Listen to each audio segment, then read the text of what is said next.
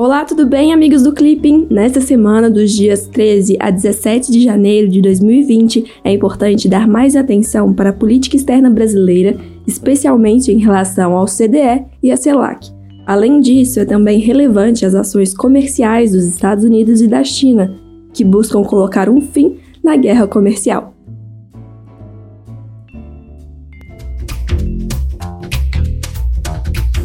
Política externa brasileira.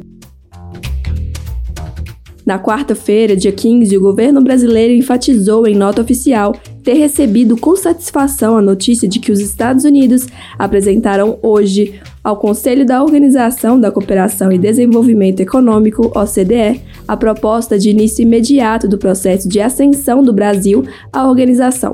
Para o Ministério das Relações Exteriores, a decisão dos Estados Unidos poderá facilitar o processo de expansão da OCDE. Vale lembrar, a Organização para a Cooperação e o Desenvolvimento Econômico, OCDE, constitui foro composto por 36 países dedicado à promoção de padrões emergentes em vários temas, como questões econômicas, financeiras, comerciais, sociais e ambientais.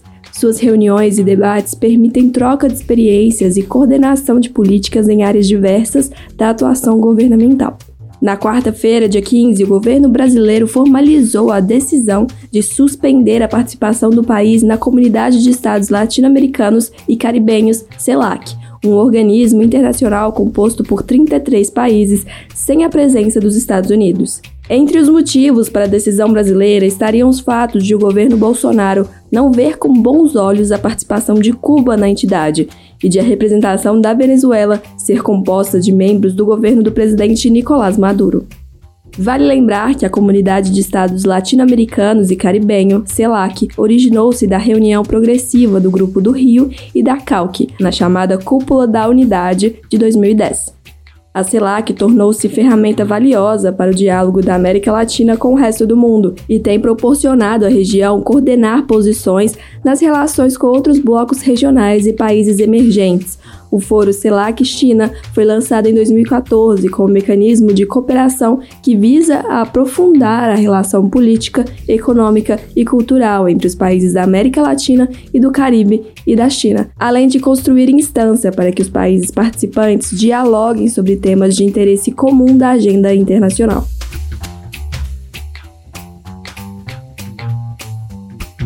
Oriente Médio na sexta-feira, dia 10, o governo do Iraque solicitou oficialmente aos Estados Unidos a retirada de suas tropas do país. O pedido, porém, foi negado por Washington, que avisou que quer discutir a relação com Bagdá, há cerca de 5 mil soldados dos Estados Unidos no Iraque atualmente, membros de uma coalizão internacional liderada pelos próprios americanos para lutar contra o Estado Islâmico.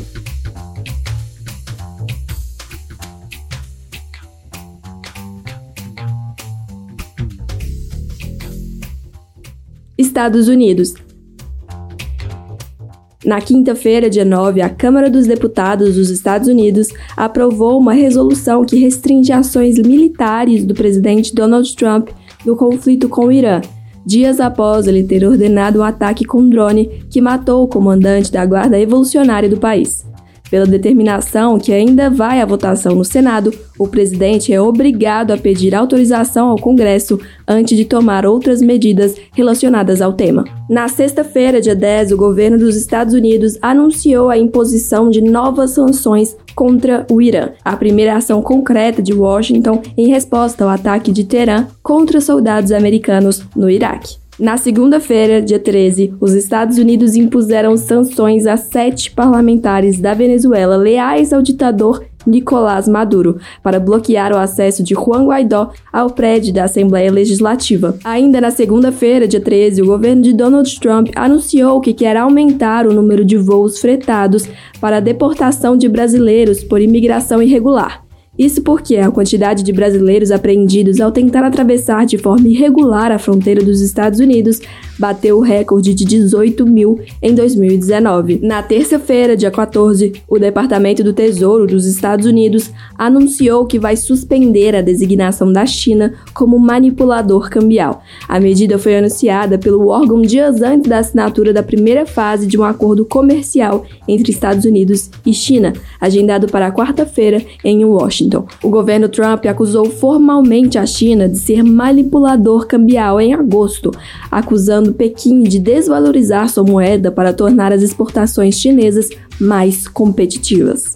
Na quarta-feira, dia 15, a Câmara dos Representantes dos Estados Unidos aprovou uma resolução para enviar ao Senado os dois artigos de impeachment contra o presidente Donald Trump, mais de um mês depois de as acusações terem sido votadas pelos deputados.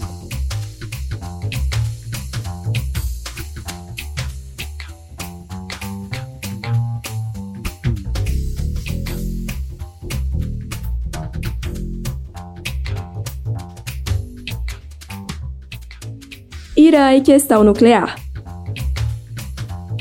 No domingo, dia 12, os líderes do Reino Unido, da Alemanha e da França emitiram declaração conjunta insistindo que o Irã se comprometa a cumprir o acordo nuclear de 2015. O documento lamenta a decisão dos Estados Unidos, feita em 2018, de se retirar do acordo e expressa a preocupação sobre o efeito de novas sanções econômicas ao Irã. A declaração também se refere a violações do acordo por parte de Teherã desde julho de 2019 e insiste que o Irã reverta todas as medidas inconsistentes com o acordo e passe a cumpri-lo por completo. Vale lembrar que em 2015 foi articulado o Plano Conjunto de Ação Abrangente, JCPOA, firmado entre o P5 mais 1, cinco membros permanentes do Conselho de Segurança da ONU e a Alemanha, a União Europeia e o Irã. No acordo, os iranianos assumiram o compromisso de redução do seu programa nuclear em troca da suavização das sanções internacionais. Em 2018, sob o comando de Donald Trump, os Estados Unidos abandonaram o JCPOA, restabelecendo tais sanções. Após a morte do general Qassem Soleimani, em janeiro de 2019, o Irã anunciou que não cumprirá quaisquer limitações impostas pelo plano, como, por exemplo, o limite ao número de centrífugas de enriquecimento de urânio. Na terça-feira, dia 14, a França, a Alemanha e o Reino Unido acionaram o mecanismo do acordo nuclear com o Irã para questionar formalmente o descumprimento dos termos combinados com o país do Oriente Médio. Chamada de mecanismo de disputa, a medida funciona como uma acusação formal de que o Irã violou os termos do acordo, pelo qual se comprometeu a reduzir sua capacidade de produção nuclear. Na quarta-feira, dia 15, o presidente do Irã, Hassan Rouhani, recusou a proposta de renegociar o acordo nuclear, como quer o presidente dos Estados Unidos, Donald Trump e criticou a União Europeia por não ter sido capaz de agir como um bloco independente nessa questão.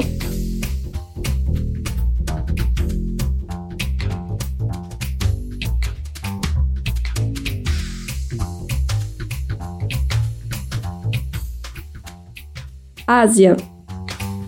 No sábado, dia 11, a progressista presidente de Taiwan, Tsai Ing-wen, que fez campanha contra o autoritarismo de Pequim, foi reeleita para mais quatro anos no poder em uma grande vitória contra Han Kuo-yan, seu rival conservador que defende um estreitamento dos laços com a China. Vale lembrar que Taiwan e seus cerca de 23 milhões de habitantes está politicamente separada da China há sete décadas. Pequim a considera como uma província rebelde e promete recuperar o controle à força se necessário. A ilha é considerada um país independente por apenas alguns países, cujo número diminuiu nos últimos anos. Mais de 80% dos cidadãos taiwaneses rechaça a unificação, segundo pesquisas recentes. Os Estados Unidos romperam os laços diplomáticos com Taipei em 1979, reconhecendo Pequim como o único representante da China. Os Estados Unidos, no entanto, continua sendo seu aliado mais poderoso e principal fornecedor de armas.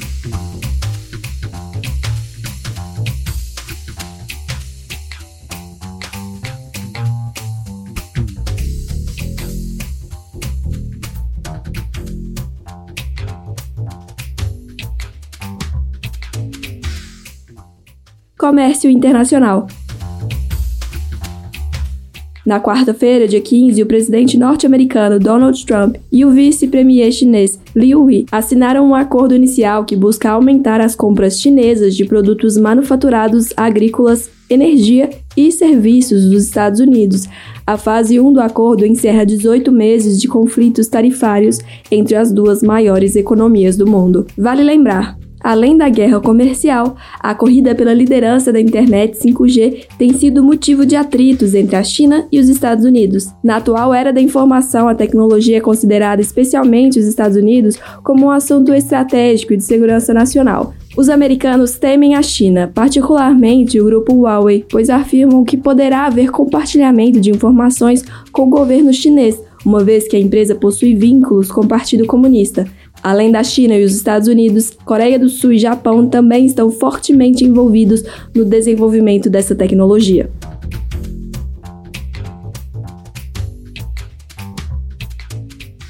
Rússia na segunda-feira, dia 13, sem a presença de potências ocidentais, Rússia e Turquia costuraram uma trégua para a guerra civil na Líbia, país que é um dos maiores fornecedores de petróleo da Europa e que sempre esteve na esfera de influência econômica do continente. Vale lembrar, o atual conflito na Líbia tem suas origens na Primavera Árabe, que culminou com o apoio da OTAN na queda e morte do ex-ditador Muammar Gaddafi em 2011. Desde então, o país apresenta grande instabilidade interna, pois está dividido pelas disputas de dois grupos rivais, um na capital ocidental, Trípoli, e outro no leste do país.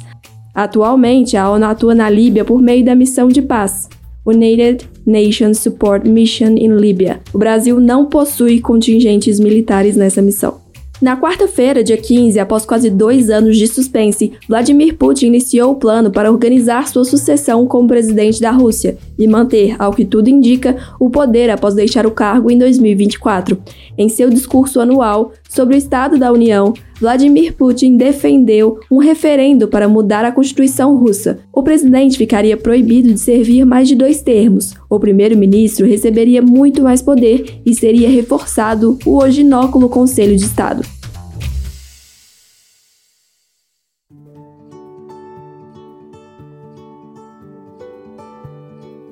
Chegamos ao fim do resumão dos clippings dos dias 13 a 17 de janeiro de 2020. Até semana que vem. Tchau, tchau!